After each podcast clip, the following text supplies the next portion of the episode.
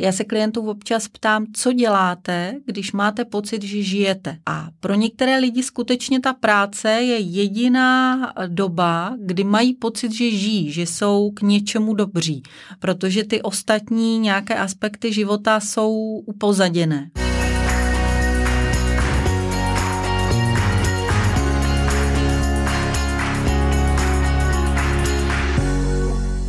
Dobrý den, jmenuji se Renata Riglová a vítám vás u poslechu podcastu o životě a kariéře naplno. Tématem dnešní epizody je syndrom vyhoření. Probereme, co to je, jak se projevuje a co dělat, pokud si vyhořením právě procházíme.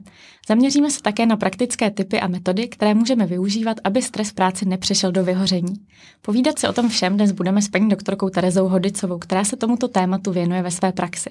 Paní doktorka vystudovala druhou lékařskou fakultu a také management zdravotnictví na fakultě managementu VŠE. Nyní se věnuje psychoterapii v rámci individuálního poradenství a také lektorské činnosti. Pokud vás zaujmou témata, o kterých se dnes budeme bavit, určitě navštivte stránky terezahodicová.cz, kde najdete informace o sezeních a workshopech, které paní doktorka pořádá. Paní doktorko, já vás moc vítám a děkuji, že jste si udělala čas. Já vás zdravím. Paní doktorko, vy s klienty řešíte témata, jako je zvládání stresu nebo problémů v profesním životě. Jak se právě dlouhodobý stres nebo obyčejné úzkosti liší od úplného vyhoření? Eh, vyhoření vlastně, nebo ten syndrom vyhoření je nově od minulého roku kalendářního vlastně i eh, klinická jednotka eh, v seznamu diagnóz v klasifikaci nemocí VHO, ale je tam ne jako klasická diagnóza, ale jako pracovní fenomén.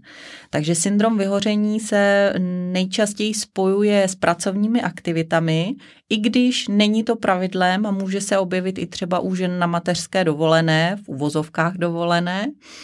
A e, týká se toho, že vlastně se člověk určitým způsobem přetíží, většinou se přetíží psychicky, ale může se přetěžovat i fyzicky a vlastně dochází k tomu, že ztrácí motivaci a ztrácí smysl té práce, kterou dělá. Velice často je to v situaci, kdy chybí zpětná vazba k té jeho činnosti.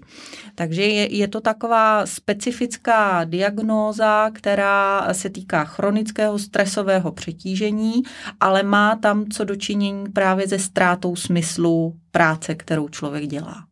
A jak se projevuje? Jak vlastně poznáme, jestli syndromem vyhoření trpíme? Ono já bych možná řekla, že uh, ono ani není důležité přesně se klasifikovat do diagnozy syndrom vyhoření. Ono uh, stačí to, že mě je blbě v práci a netěším se do práce. Hodně často mě třeba mý klienti popisují, že je jim vůbec i ta představa dojít do té práce odporná, že um, přemýšlí o svých kolezích, že jsou to nepříjemní lidé, přitom ještě před rokem s nimi kamarádili. A je to vlastně takový jako hodně nepříjemný stav e, psychický, který potom se může přelévat i do stavu fyzického. Záleží to na osobnosti člověka, jak moc těch fyzických symptomů nakonec bude mít. A z těch fyzických symptomů je to úplně nejčastěji třeba bušení srdce, zvýšení krevního tlaku, nebo můžou být žaludeční, trávicí potíže, exémy a možná úplně nejčastěji e, onemocnění nebo bolesti pohybového aparátu. Mm-hmm. A dá se rozlišit nějaká fáze, kterou to začíná a můžeme si třeba říct, v jaké fázi jsme toho vyhoření, protože vyhoření na začátku pramení z naprostého nadšení hmm. z té práce a pak v tom je to nebezpečné, že si vlastně postupně ukrajujeme z toho hmm. osobního života, hmm. než úplně zjistíme, že jsme vyhořelí. Já jsem to právě chtěla říct, že první fáze syndromu vyhoření je uh, něco, čemu se říká entuziastické nadšení a tím to vlastně začíná. Mně se velice líbí uh, takové to přirovnání, myslím, že to použil uh, pan doktor Radkin Honzák, psychiatr, že kdo nehořel, nemůže vyhořet. Takže takový ten zápal pro práci, který v úvodu té pracovní činnosti je, tak tam vlastně je nutný, ale tím, jak ta práce potom probíhá a nedostává se tomu člověku zpětné vazby, jakou by očekával, tak vlastně se vyčerpává a e, rezervy energetické, které má, tak nejsou bezedné a vlastně tímhle tím potom dos, dospívá do dalších fází. O, ono se mluví o nějaké frustraci, apatii, depresi, ale ono je v podstatě jedno, e, jestli se klasifikujeme do té, které fáze, ono to probíhá e, v čase, nějak průběžně.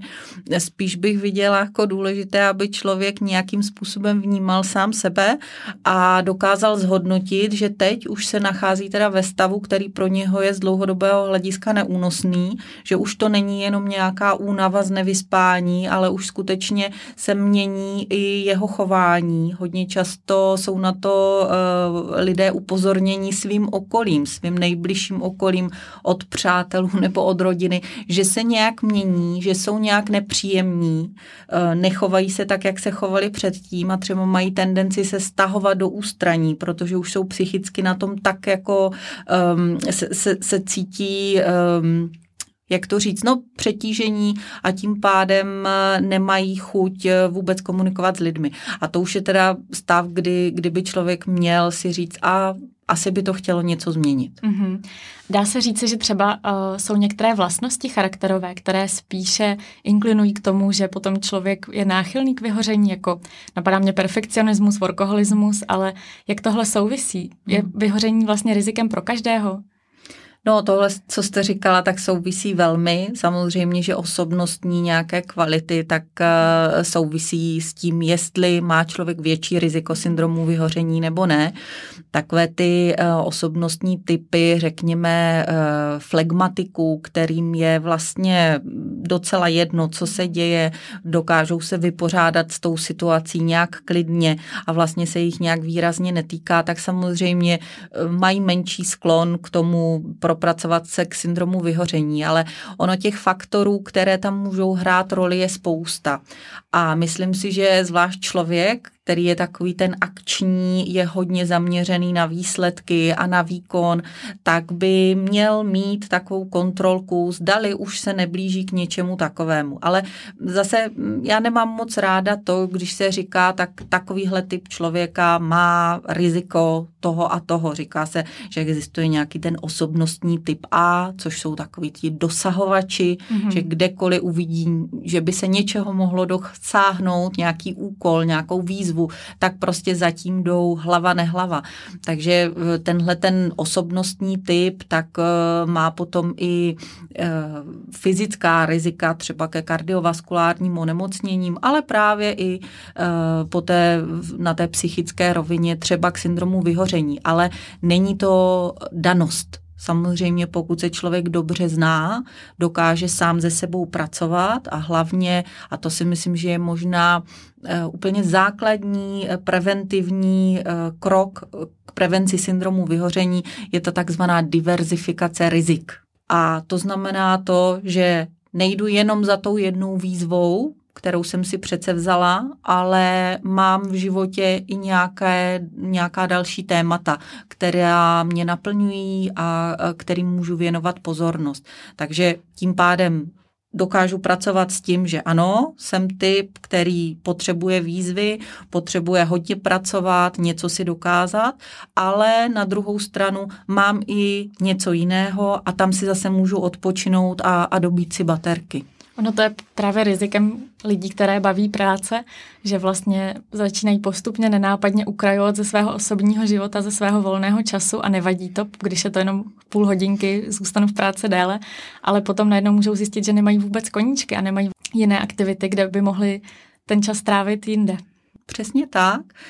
A já většinou vybízím klienty ve, ve své praxi, aby na to nešli eh, na nějakou prevenci úplně racionálně, s tím, že by si udělali nějakou tabulku, tohle to jsou teda vybíječe baterek, tohle to jsou dobíječe baterek a oni by měli tak nějak plus minus být vyrovnané, ale spíš jít po pocitech, které jim ta která aktivita přináší.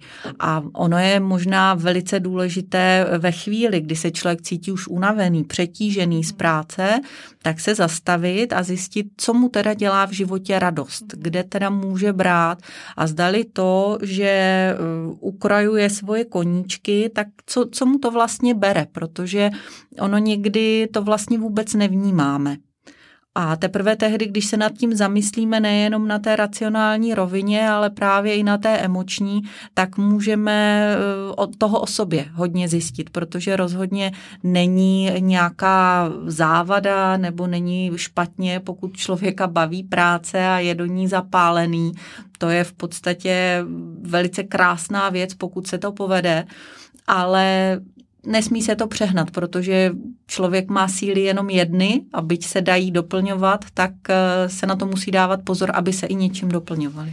V jaké fázi tedy myslíte, že je čas vyhledat odbornou pomoc a už si třeba nezvládneme poradit sami právě tím, že bychom přidávali na koníčcích nebo jiných aktivitách než těch pracovních? No, já si myslím, že je to silně individuální. Každopádně eh, vyhledat pomoc je efektivní ve chvíli, kdy už skutečně si říkáme, že jsme vyčerpali všechny možnosti, jak se pomoct sami a vůbec nevíme, jak dál. Hodně často to bývá třeba v situacích, kdy ten člověk přestává moci spát budí se, nemůže usnout a, a přitom je potom celý den unavený. Nebo když už má takovou averzi ke kolegům, že, že už si říká, že do té práce skutečně nemůže dojít. No a velice často taky v těch chvílích, kdy se přidávají nějaké fyzické symptomy a e, na základních medicínských vyšetřeních potom vám řeknou, to máte ze stresu, nic se neděje, nic biologického špatného tam není tak eh, ale člověk neví, co s tím, protože je mu zlé. No dnes se o stresu mluví neustále a všude to vidíme, že nemáme být ve stresovaní, ale je vlastně veškerý stres špatný?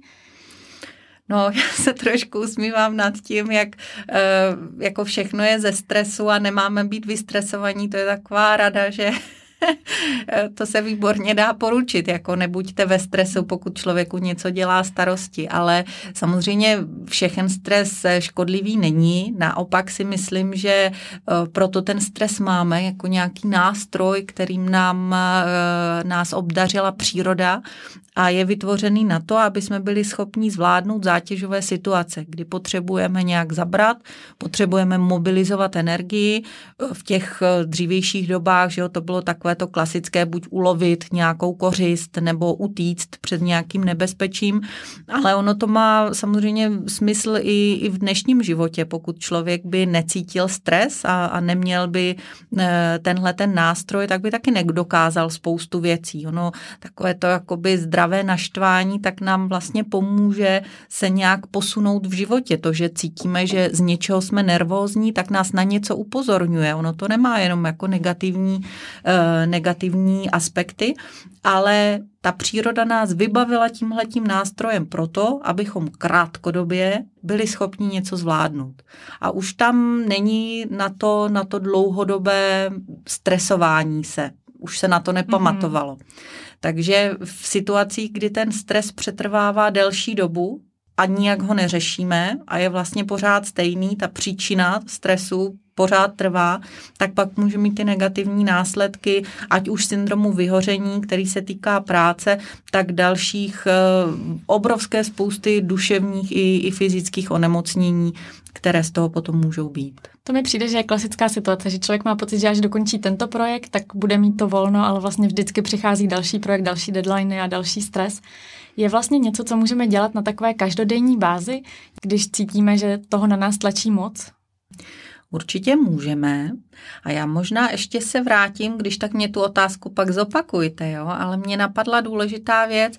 Eh, já jsem se eh, přednedávnem bavila s jednou známou a povídali jsme si právě o tom, jako co, co pracovní stres a jak je to s tím přepracováním a vlastně uh, mě vyplynulo, že pro některé lidi je vůbec rada, nevěnujte tolik času práci, nepracujte tolik, protože to může být nebezpečné, tak může být jako velice odrazující, protože je to jejich hlavní smysl života a je to vlastně to, já se klientů občas ptám, co děláte, když máte pocit, že žijete A pro některé lidi skutečně ta práce je jediná doba, kdy mají pocit, že žijí, že jsou k něčemu dobří, protože ty ostatní nějaké aspekty života jsou upozaděné. Takže pro tenhle ten typ lidí není cestou jim říkat méně pracujte, ale já doporučuji vrátit se víc do sebe, pozorovat, co mě to dělá, které věci i třeba v rámci té práce mě něčím sytí, pro co si teda do té práce jdu, proč potřebuju ty výsledky takové a makové, čím se tam krmím vlastně. No a to je velice individuální, takže jo, teď, teď už mluvím teda o, o nějakém psychoterapeutickém procesu, ale tyhle ty otázky si může položit i každý sám. A pak, když zjistí, že ho tam sytí nějaké uznání od uh, okolí nebo mm, se, si potřebuje sám dosáhnout něčeho, tak si můžu taky říct, a kde jinde tyhle ty pocity, emoce můžu ještě získávat. Já myslím, že toto přesně úplně vystihla, že spousta lidí má v práci jediný prostor pro seberealizaci, cítí se tam dobře a uznávání a proto vlastně postupně okrajují ty jiné složky svého života právě proto, aby měli více času a byli ještě lepší v té práci. Jenom abych se vrátila, tak je teda možné si nějak v průběhu toho, když se řekneme, že to by se mohlo týkat právě nás, že nás ta práce baví natolik, že postupně osekáváme ten život, rušíme plány s kamarády a rušíme dovolené. Tak co tedy dělat? No, ono je to velice individuální a záleží zase na té nějaké povahové struktuře člověka, eh, ale vždycky je to nějaké obrácení se do sebe. Protože to, o čem jsem před chviličkou mluvila, tak je vlastně eh, takový princip, že člověk potřebuje nějakou podporu a možná ani ne podporu, ale nějaké um, ohodnocení svých kvalit zvenčí.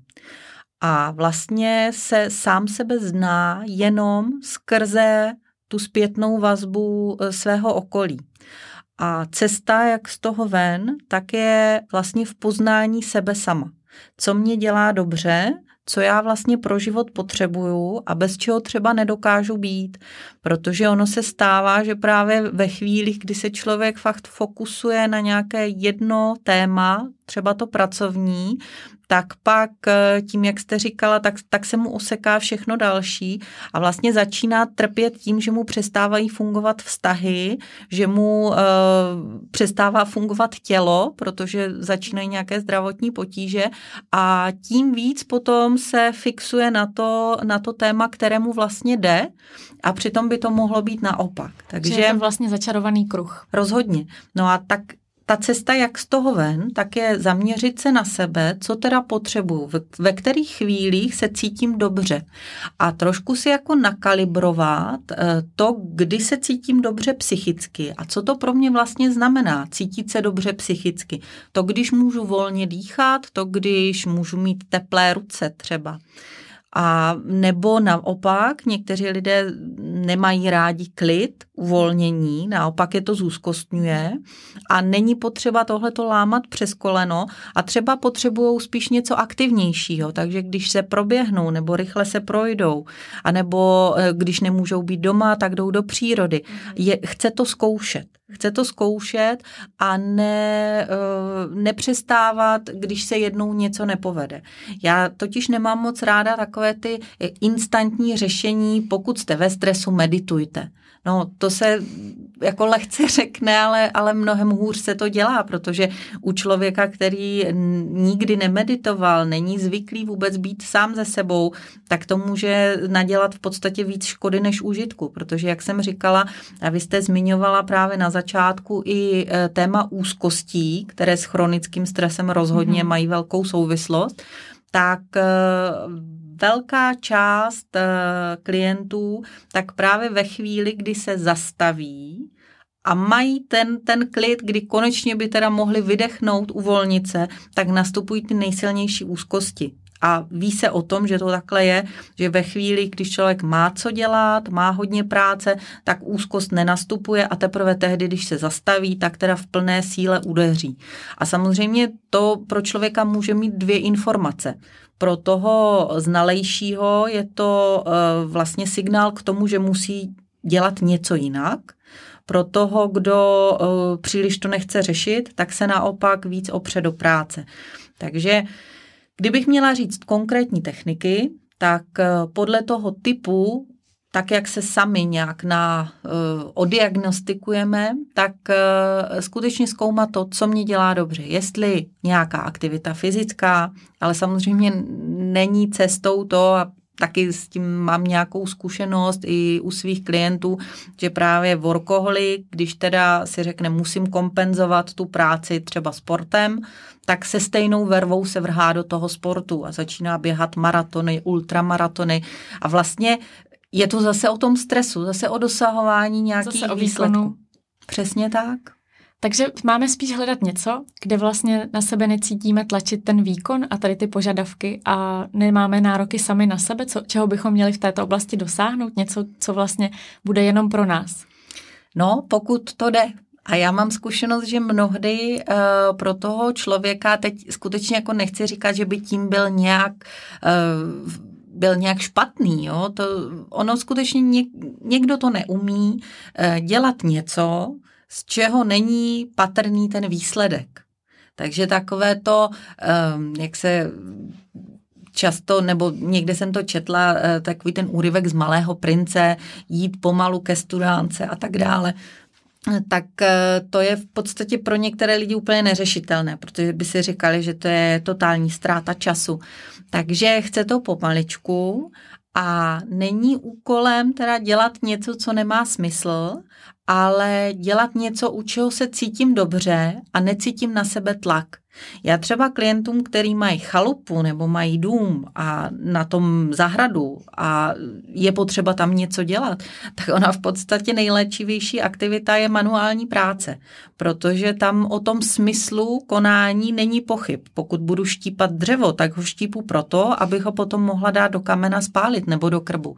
A vlastně se tam setkáváme s takovou tou kombinací fyzické práce a psychického uvolnění, no, nebo, nebo rytí zahrady. Ono zdá se to jako úsměvný, když prostě top manažér eh, tak, tak jde rýt zahradu, protože mu to doporučila jeho psychoterapeutka, ale, ale velice často to funguje a, a funguje to úžasně. Je vlastně něco, co můžeme uh, dělat, nebo co si můžeme sami promyslet, abychom sami na sebe snížili nároky, které cítíme, ať už sokolí, nebo si je na sebe klademe sami?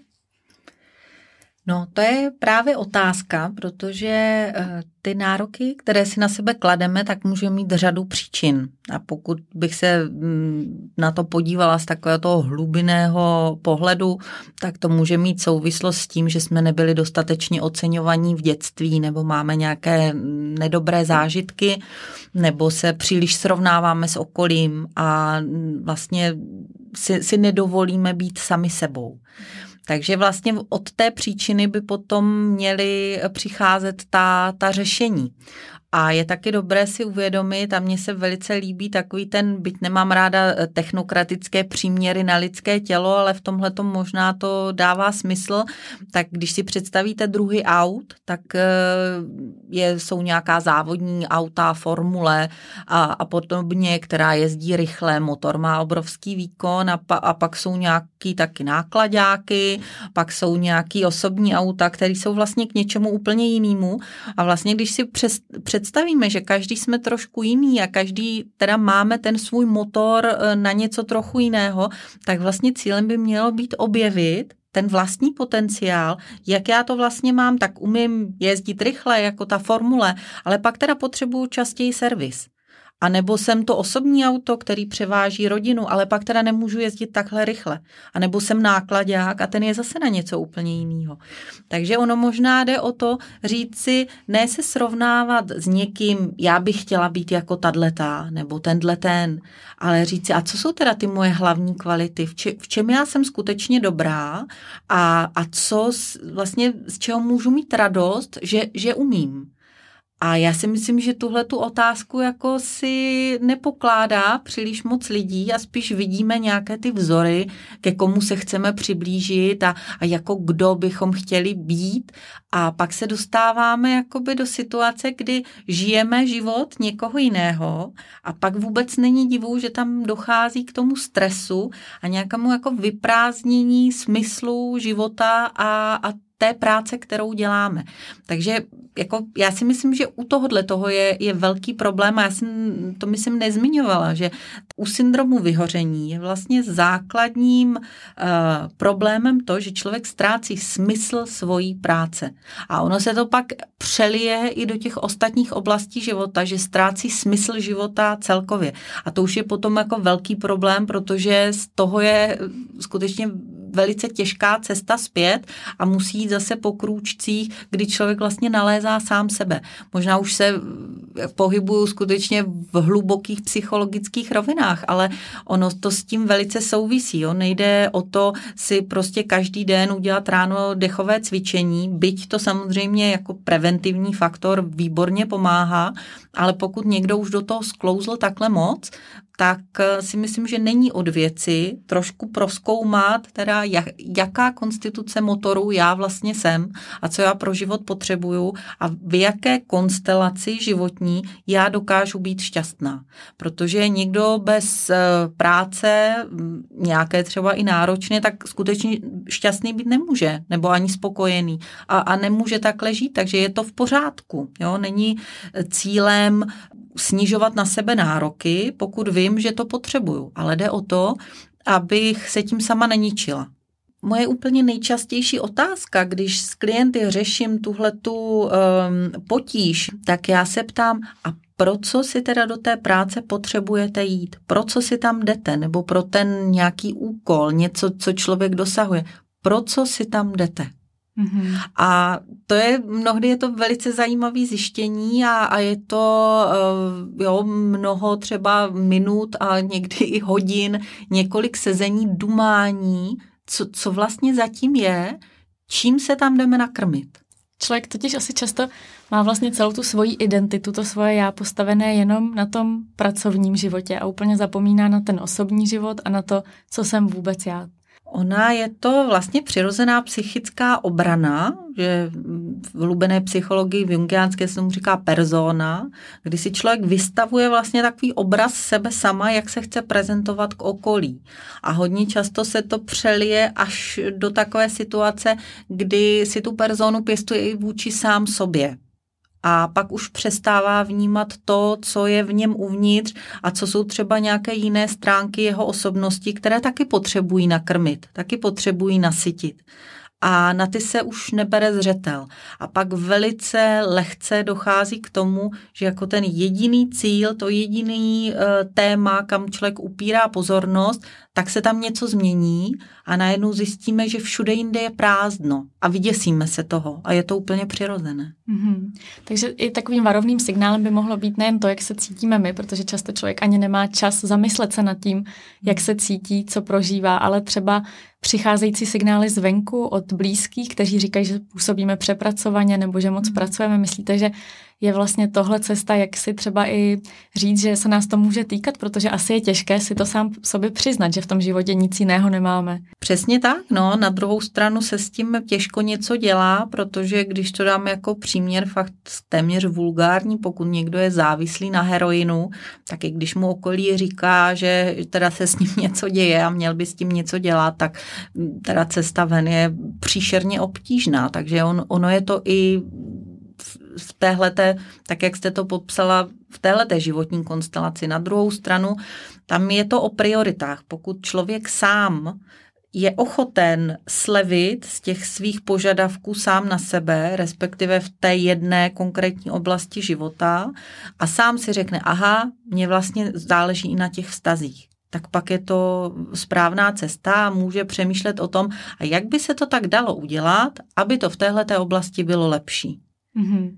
Já doufám, že tohle bude i pro některé posluchače podnětem k tomu, aby si našli chvilku na sebe a opravdu se zamysleli nad tím, co vlastně prožívají a co v té práci čerpají. A doufám, že to někomu pomůže. Já bych na závěr eh, ráda řekla teda nějakých pár takových praktických cvičení, která se osvědčují u klientů a aby bylo teda něco hmatatelného, co si posluchači můžou odnést.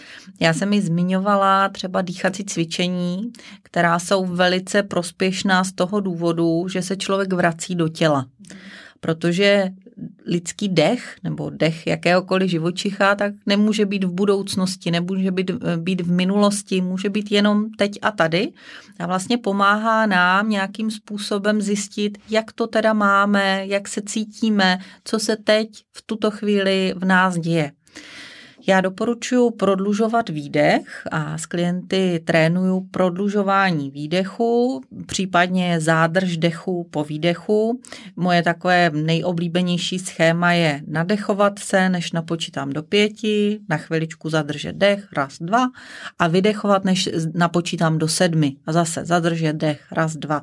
Těch eh, konceptů je vícero, jenom vysvětlím, k čemu to je. Ono, když člověk prodlouží výdech, tak vlastně sníží koncentraci oxidu uhličitého v krvi a ví se biochemicky, biologicky, že snížená koncentrace oxidu uhličitého tak způsobuje uvolnění, protože se zapne jeden systém nervový, který v těle máme, říkáme mu parasympatikus, a ten vlastně umožňuje uvolnění těla. Takže můžou si to posluchači vyzkoušet, když prodlužují výdech, dochází spíš k uvolnění, pokud prodlužují nádech, tak spíš dochází k nabuzení organismu. Takže to je v podstatě úplně to nejjednodušší, co člověk může udělat. Chviličku, dvě minuty, tři minuty, pro uh, fajnšmekry klidně víc, ale stačí skutečně málo a může v průběhu dne si dát tuhle tu dvouminutovku, tříminutovku, kdy se soustředí jenom na vlastní dech. No a potom samozřejmě jsou, jsou další e, cvičení pro ty, kteří mají rádi něco fyzického, tak samozřejmě sportovní aktivity.